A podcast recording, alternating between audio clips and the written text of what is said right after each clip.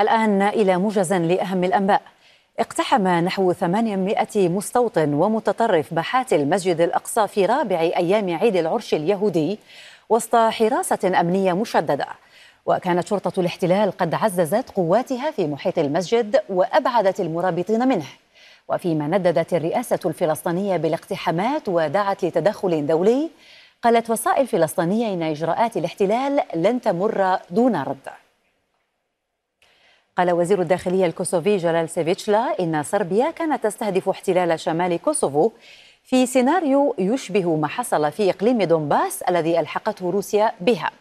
وفي تصريحات للجزيرة كشف الوزير الصربي عن تدريب مجموعات في صربيا أو تدربها لتنفيذ هجمات جديدة في الإقليم. من جهته قال الرئيس الصربي إن مجموعة من صرب كوسوفو هم المسؤولون عن قتل شرطي في كوسوفو. قال المتحدث باسم مجلس الأمن القومي الأمريكي جون كيربي إن الرئيس جو بايدن أجرى اتصالا مع حلفاء بلاده لتنسيق الدعم لأوكرانيا. وأضاف كيربي أن بايدن بحث مع شركاء بلاده الجهود لمواصلة تزويد كييف بالذخيرة والأسلحة.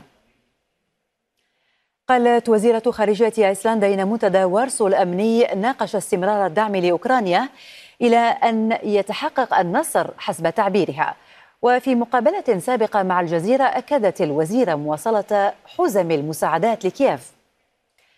وبشأن تصدير الحبوب أعلنت أوكرانيا وبولندا وليتوانيا إنشاء ما سمته ممرا أخضر لنقل الحبوب الأوكرانية إلى ميناء كالا ببيدا غربي ليتوانيا.